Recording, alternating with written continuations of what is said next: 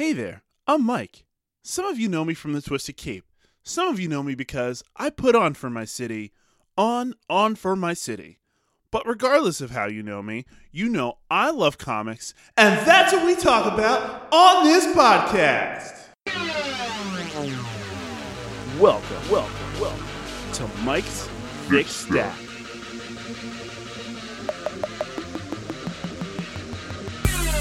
Oh, hell yeah, my thickies! Welcome to the show, everyone. Recording this week at the Department of Thickness Defense. An announcement before we get to the city shoutouts. Starting in the first week of October, I'll be launching Mike's Thick Stack Books of the Week, a video series. I'll be dropping videos of the Marvel and DC Book of the Week on YouTube, and they'll typically be a three to five minute long uh, video, unless there's a lot of like co books of the week, like there are this week. It's going to be awesome, and I can't wait to get started. Next, make sure you follow us on Twitch and watch me play Marvel's Avengers and soon some other superhero video games, probably Batman. The link to the Twitch channel is in our show notes. Another big announcement is coming at the end of the show, so stay tuned. Now, here come your city shoutouts for this week. Up first, we're feeling the love from Seale, Alabama. Ashburn, Virginia, you are incredible and we love you. Hello, hello to our friends in Hendersonville, Tennessee. Welcome into our new listeners in Zolotonosha, Ukraine, and finally, what up, Willow Grove, Pennsylvania. As always, we start by rating the thickness of my stack, so give me a little shimmy as we check out Mike's Thickometer. Oh yeah, Mike's Thickometer. Thick like the slime you just created, this week clocks in at 8 out of 10 on Mike's Thickometer. I mean, that's thick. Damn, that's thick. I just gave it a second and third glance. In case you're you're curious, this week the stack has a DC lean. We begin this week with the Marvel books, starting with Daredevil number 22. I gave this a 3.5 out of 5. This book is usually can't miss, but this issue slows the pace down a little bit. Daredevil is going through the booking process at the police station at the beginning of the issue as Foggy, as his lawyer, seeks to make sure his rights aren't violated. Like no gloves, no mask off, that's, that's perfect. At a press conference, the DA answers questions from the press, and he's quickly pushed out of the way in lieu of Wilson Fisk, who hijacks the press conference railing against superheroes. Daredevil is set free on bail and goes back to work on the streets, breaking up a gun running operation as Iron Man shows up, destroys the guns, and invites Daredevil back to his place. Meanwhile, Fisk goes to a church where Typhoid Mary is, and she gives a cool little speech about control and how both her and Fisk love to have control. She leaves the church and says that she'll be in touch. At Iron Man's pad, Daredevil asks Tony Stark to buy Hell's Kitchen out from under the Stromwyns and give the people their homes back. As Tony considers it, he offers Daredevil an upgrade for dealing with stronger foes. I expect this to be fully in play later on. Wilson Fisk works on rallying the underworld for his own purposes, as it seems, financial, I'm sure. Meanwhile, Matt and Foggy have a strategy session, and they're joined by Matt's ex girlfriend, much to Matt's dismay, Kirsten McDuffie. This issue was good, but it seems like it's just the beginning, despite being the second issue in this story arc. It's definitely a slow burn story, but I imagine when it explodes, it'll explode like it did a few issues ago. For once, I wasn't a huge fan of the art in this book it actually held back the story at points in my mind. I feel like it could be better as the story develops, however, I'm not sold on it at this point. Next up, we have Fantastic Four Antithesis number two. I gave this a three and a half out of five. This story was wild. It starts with Silver Surfer recounting how Galactus was quote unquote killed by Antithesis. Turns out he was just depowered and banished to the negative zone, which excites me for reasons that definitely happened in this issue. Antithesis overrode the bodies of people on a planet and made them his mindless army. Norrin came to the Fantastic Four because Antithesis is heading towards Earth, obviously. Again, a strength of this book is how Mr. Fantastic is not some all knowing figure, and Sue puts him in his place when he attempts to leave her behind to, quote, protect her. Interestingly, he acknowledges how forgetful he's become lately, making me think that that will be a story point later. They go to the negative zone using the Silver Surfer as a tether to their world and go to rescue Galan. As soon as they do, they're immediately confronted by Annihilus, which is why I, I was so excited. They have a huge battle with Annihilus, and he knocks Silver Surfer out of the negative zone. The Fantastic Four continues their battle slash protection, I guess, of Galan, while Silver Surfer zooms off to aid the team. Just as Annihilus is about to get gain the upper hand, the tether reappears, pulling them free of Annihilus's grasp. However, they come back to the universe on Galactus' starship. I love how much of a classic feel this story has. I'm just still really iffy on the art style here. Again, Ben Grimm's face just doesn't sit right in my brain. It's just awful to me. Next up, we have Immortal She Hulk number one. I gave this a 4 out of 5. This is a co Marvel book of the week. This book includes Jen Walters and her relationship with Death and the Hulk, specifically the Green Door and how it was unlocked for her. There seems to be a running theme with the character uh, as the one below all, which is seemingly kind of confirmed in this particular issue. She recounts most of her time being a Hulk and, and death throughout most of the issue, three times really. She talks with Wolverine over a beer about death, resurrection, and how to process it. And Logan says that as long as she came back the same, it doesn't really matter and to just let it go. Jen recounts being killed by Thanos back in Civil War II for all you long-time readers, and her time before going through the Green Door with her Uncle Brian, Bruce's dad, who's a piece of shit, and that is not a good conversation at all. He's mad creepy. Meanwhile, Jen is training back in present time and talks to Thor as Hulk about being immortal. Thor talks about immortal beings eventually dying and how he killed Galactus back in Thor number 6 only a couple issues ago. We flash to Jen being killed by the Kotati in Empire and waking up in the death area and being confronted by the leader. He explains that he learned how to change the locks on the green door and that she's not really immortal and neither is Bruce. As she goes to live again, he warns her to never, ever die again, which sticks with her and seemingly traumatizes her and Hulk. This book has an unsettling feel despite not being handled by the immortal Hulk artist, which sell a lot. Al Ewing does a great job with Jen in this story, and Jon Davis-Hunt's art in this book is incredible. I'm incredibly excited to see where this goes. This book cuts to the core of a struggle that these characters who die and reborn again should be going through, while also making it a sinister revelation. I love this. Okay, next up on the docket, we have Spider Man number four. I gave this a 2 out of 5. I gotta be honest, I forgot about this book completely due to delays and the lack of it coming out. This follows Ben as he struggles with the Spider Man mantle and trying to rescue his dad from Cadaverous, who killed his mom, while also attempting to protect Tony Stark from a bunch of zombie Avengers. Alongside Ironheart, they win against the zombie Avengers, and Ben is lured to a bridge by a giant spider to take his dad. Pete tells Ben to run, who says, I'll be alright, and is immediately knocked out and taken. This book is a hot mess. I didn't enjoy it at all, and the frequency of release really hurts this book. Maybe it'll get better, but it's only got one issue left, and I kind of can't wait to be done with it. Next up, we have Spider Woman number four. I gave this a three out of five. This book has developed so quickly, and it's been a fun read. Uh, so it starts out with Jess getting the lowdown from her mom about how she survived despite being thought dead. Spoiler, it was a clone. Her mom reveals that she's been watching her through her suit, which explains who paid for it back in the first issue. This is an emotionally draining issue for Jess, who also finds out that she's younger than her younger brother somehow. Anyway, Octavia interrupts this familial insanity looking to take down Miriam. A giant battle ensues with robots and cannons really allowing the Spider family here to unleash. Octavia corners them in the facility after they fall back and Jess steps between Miriam and Octavia, only to be pushed in front of a bunch of soldiers by her mom as they fire bullets. A cool thing that I did notice throughout this issue is the design of her spider symbol in the panels throughout the book, and even the bullets at the end of the book are being shot at her in the shape of her spider symbol. The story is nuts in a fun but nonsensical way who knows what to expect from this story moving on. It's fun, but it's absolutely ridiculous. All right, next up, we have X of Swords Creation number one. I give this a four and a half out of five.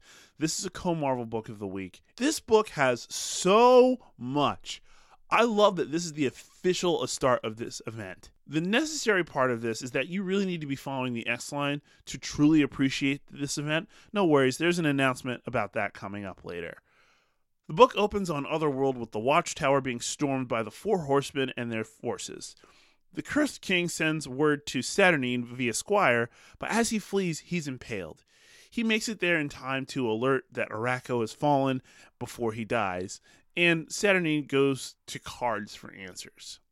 She gets the cards created and reads five cards immediately Judgment, Four of Wands, Hanged Man, Eight of Cups, and Ten of Swords.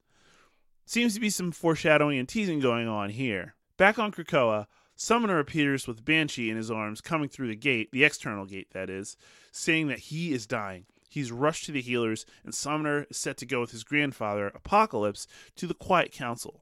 They explain what's going on and more about Apocalypse building the external gate. Summoner explains what happens and how Banshee fell and how Unus the Untouched has been taken, and the Quiet Council attempts to build a rescue party. They even debate closing the external gate, but Krakoa interrupts the meeting and says that that gate will stay open, reminding them that, hey, motherfuckers, your guests here, and that land is me, and I'm it. Volunteers come for the rescue mission, and an eclectic group of mutants really shows up. Havoc, Polaris, Siren, Beast, Angel, and Monet all follow Apocalypse and Summoner into the gate. Meanwhile, Cable and Rachel Summers look at Banshee's mind because his mind is screaming out despite the fact that he's supposed to be healing. On Otherworld, the mutants see the siege that is happening and they see Unus as a prisoner. Apocalypse identifies the horsemen as his children and he goes to see them. Meanwhile, Banshee's memories show something is wrong with that initial trip. Apocalypse goes to see his children and expresses remorse and sadness for their mother being destroyed, and he's immediately run through by a sword, a fire sword it looks like, and attacked. As the mutants spring into action, it's uncovered that in Banshee's mind that Summoner is a traitor and is working with the Horsemen. Rachel and Cable get a message from Saturnine that they're looking for the wrong thing and to go find the right thing. They go to their parents for help, and fortunately, Cyclops helps them find exactly what they need. It looks like a giant ball. Saturnine is above the fray back on Otherworld, looking down as the carnage unfolds. There are casualties, though. Summoner uses a sword to slice right through Rockslide, cutting him in half, and Apocalypse has already been gravely injured as they retreat. Polaris and Havoc shake the tower, which makes Saturnine come down from her tower and freeze the battlefield, which shows how unbelievably powerful she is. She commits to a battle in three days' time with her champions for the fate of Arakko as the Summers family reactivates a space bridge that goes to Sword, the agency that seems poised to be making a comeback. I know that's a lot. This story did cover so much ground, and it was an excellent kickoff to what is already an incredibly rich story. I love the thick lines in the art throughout the book, and the big moments are massive. The small moments also speak volumes as well, which is pivotal for an artist in an event like this since I've been reading a lot of X books in the last two weeks, this is so impactful. If you've been reading, I'd highly recommend you go back and reread all the stuff that's been released up until now, or just stay tuned. We're going to take a quick break, then we're going to drop these DC titles, and then some announcements as we wrap up the show. See you soon. Hey guys, this is Jesse at the Twisted Cape. We just wanted to take a moment to thank all of you amazing listeners of both the Twistcast and Mike's Thick Stack for your support over all these years. Just a friendly reminder to subscribe to our shows on your favorite podcasting platform because we're everywhere. Also, don't forget to like and rate the Twistcast wherever you listen. We do love our five star ratings on Apple Podcasts and Podchaser. Don't forget to tell us what you like about the show in your review as well. And now, back to the show. Oh, yeah, we're back. Okay, let's jump into these DC books We'll do it together and it'll be fun, starting with Action Comics number 1025. I gave this a 3.5 out of 5. I definitely like this book better than the normal Superman title. The book is stronger in eh, basically every way. The book opens with a flashback from Marisol Leone and the beginnings of how she got to be where she is, while on what seems to be Earth 3 based off of the art. I'm not sure. Meanwhile, back in present day, the K Squad, Clark, Connor, John, and Kara are closing in on Leone and Red Cloud. Meanwhile, Dr. Glory from the Young Justice title and Red Cloud join forces as Dr. Glory unleashes her emergency backup plan against the K Squad, a being that's really similar to a powered up parasite. The Daily Planet is dealing with the FBI raiding as Clark sends a story in that he typed at super speed. Leon shows up threatening to prove that Lois is not from this Earth, she's from another Earth, as the fight with the powered up parasite creature crashes into the planet. Connor has seemingly been drained and unceremoniously dumped on the roof as Leon grabs Lois and says, My house. This title has felt more consequential than anything really done in the Superman book, which is great. Again, I'm a fan of John Romita's art, but I know others may not be. I'm actually quite intrigued by the way this story is developing, and I hope the payoff here is as good as I think it might be. That's a weird sentence, but I understand. All right, uh, moving on to Batgirl number 49. I gave this a 3.5 out of 5. DC released quite a few emotional titles this week, and I didn't really expect this to be one of them. This is the penultimate issue of this series, in case you didn't know. This story is equal parts family drama and detective story. Barbara is running down a shadowy killer that we as readers get some sneak peeks at, but we don't know who it is, uh, who is killing some redheaded women and then dressing them like Batgirl. Barb has a tense exchange with her dad, and her brother watches from afar in the rain when his darker side seems to resurface. Babs trains as she works over the case details in her mind and finds a pattern both with the women that have been killed and the dump locations of the bodies. She goes to a place that she thinks is the killer's home and finds her brother, and he explains that he's also been working the case to keep the person from getting to her. She tells him to stay home and leaves. Meanwhile, the former commissioner goes to the same lighthouse that Babs was going to and sees James just as Batgirl arrives. James's personalities have a struggle when Batgirl shows up. Babs has a sedative to bring him down, and because James loves his sister and realizes something's wrong, he jumps off of the lighthouse as she gets closer to him. Jim Gordon and Batgirl meet over the body as Jim attempts to arrest what's unknowingly his daughter. Bab runs away and vows to quit as she cries over the loss of her brother while realizing their complicated relationship. This book was quite the roller coaster. I love the art in this book because it fits the story so well. The scratchy line work is such a great look for this strangely grim book. It seems like this is a final appearance of the troubled Gordon, and it was oddly a bit more sad than I anticipated. I have a feeling that this could end with Babs hanging up Bat- the Batgirl lifestyle for a bit. Moving on to Batman Superman number 12. I gave this a 3 out of 5. This book was fun because Batman and Superman take a back seat kind of in this issue to Batwoman and Steel. There's a distressing scene as the Batcave has been torn apart, and Steel and Batwoman are really going through piecing together what has happened. Via recording, Batman tells the story of how he and Superman put together software to track enemies and killers so they could stop them before they would strike. The duo fights Chemo at a volcano, and the device they bring back to the Batcave turns everything in the cave to into a hostile enemy the dinosaur, the Batmobile, the Batplane, everything. They discover Brainiac may be behind this, and they've gone to the moon. The message breaks up, and it turns out that Batman was warning everyone to stay away from the moon. Batman and Superman are being held captive by Brainiac and being forced to fight robot versions of their enemies. As a story, it's maybe just okay, and we'll see how the rest of the story develops. It looks really good though, but there's nothing really distinctive about the art style here. This is a book that I would like to see some artistic risks taken with colors, designs, whatever, but it still works. The next book we're going to take a look at is Dark Nights Death Metal Speed Metal number 1. Super long ass fucking name. I gave this a 4 out of 5. This is the Code DC book of the week. Just a warning, this is best read after reading Flash number 762 and Death Metal number 3 there's kind of an info dump at the beginning of the story that briefly explains how we got here. The speedsters, Jay, Barry, Wally, and Wallace, are running from the Batman Who Laughs, aka the Darkest Knight, when he unleashes a horde of dark flashes against the heroes. Wally uses the Speed Force formula to stop time and allow them to develop a plan. Barry and Wally get into it, which Jay shuts down immediately. The use of the Speed Force formula burns out, and they follow Wally's plan to run back at the horde toward the Mobius chair. One by one, the flashes fall behind, and Barry gives his power to Wally, who makes it to the chair. Wally falls through the Speed Force, seemingly lost again, but he finds the rest of the Flash family waiting in the Speed Force. The team assembles again, set to use the Mobius chair and the anti crisis energy to turn the tide. I like this story a lot. Josh Williamson clearly loves Wally and reestablishes him as a central figure in the DCU again. The artwork really works here, particularly the constant redesigns and costumes that go all the way throughout this title.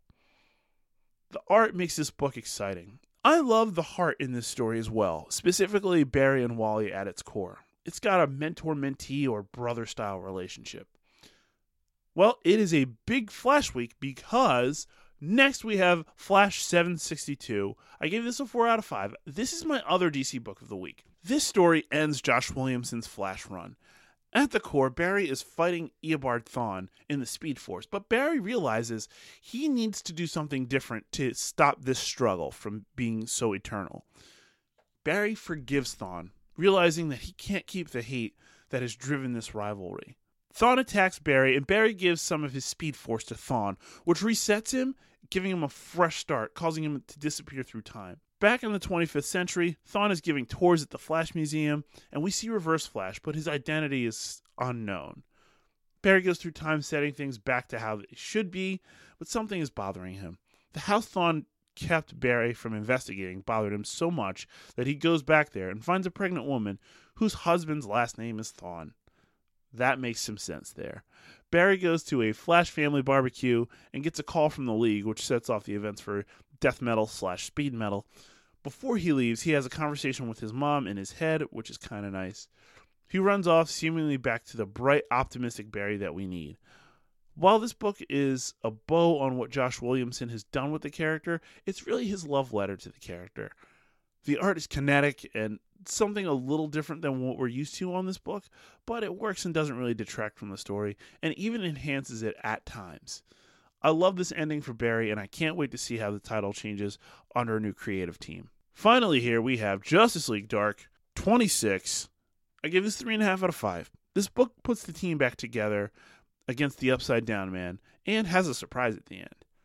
Detective Chimp finds John in the clutches of Madame Xanadu at the end of last issue and starts there again in this issue. He rescues him after having his fortune told. Bobo rallies Man-Bat and Dr. Fate as they go to rescue Zatanna and Diana, who are engaged in battle rescuing Zatara. Swamp Thing briefly overpowers Upside Down Man as Zatanna and Diana work to bring down Upside Down Man alongside Swamp Thing. He unleashes a powerful blast at them, but they're rescued by Dr. Fate and the rest of the Justice League Dark. Constantine spends a bit of time antagonizing Upside Down Man, like Constantine does, and steps out of Dr. Fate's protection and is shot with magic by the Upside Down Man. As Zatanna cradles John in her arms, he seemingly dies with a smile on his face as Upside Down Man asks, Where's the belief that John has been touting throughout the course of this issue? I'm really curious about where this will end because John clearly had some ulterior motive. I feel like the first half of the story was kind of scattered, but the back half really stuck the landing but I really don't like this type of inconsistency in the stories that I read personally. The art here, however, is an absolute delight. There's such great detail in the splash pages that makes it incredible. I'm hoping that next issue gets back to being really good. This book and Justice League Odyssey were outdoing the main Justice League book to me for quite some time, but this book has slid down in quality a bit in my mind. We'd normally have Suicide Squad number 9 here, but uh, I'm still working my way through that. So as we start to wrap up, remember, if you want to be on the show, hit me up on Twitter at SpiderMike29. Looking ahead, it's a big week next week. I'm excited for this. We have, on the DC side, three Jokers. We have Death Metal Multiverse's End, and we have Batman Superman Annual Number 1. On the Marvel side, I look forward to this a lot. Uh, we have Avengers 36, which is uh, probably a banger. We have Savage Avengers number 12 and Shang-Chi number 1. I'm looking forward to all of those. Just so you guys know, our YouTube is about to blow up. Between Avengers streams, Mike's Thick Stack, Books of the Week, and our weekly Wednesday shows, there's about to be a ton of can't miss content from the Twisted Cape. Make sure you're subscribed. Last announcement starting in October, I'll be dropping bonus episodes on Wednesdays for about six straight weeks, and they'll be catch up shows. Initially, I'm going to focus on X Men so you guys don't feel lost when it comes to X Swords. Then it'll be Suicide Squad and Green Lantern. I can't wait for you guys to get in on this. That is all the time we have for this week. Of course, make sure you subscribe to the Twisted Cape on your favorite podcast platform or listen straight from the twistedcape.com. We're at the Twisted Cape, no spaces on every social media platform Facebook, the Gram, Twitter, YouTube. Make sure you tune in to that weekly Wednesday show that I talked about on our Facebook and our YouTube and live in them comments. We go over them during and at the end of each show.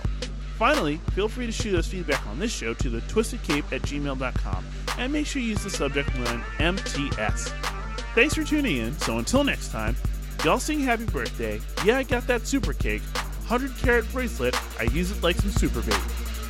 Stay safe, wear a mask, stay twisted. Thick stack.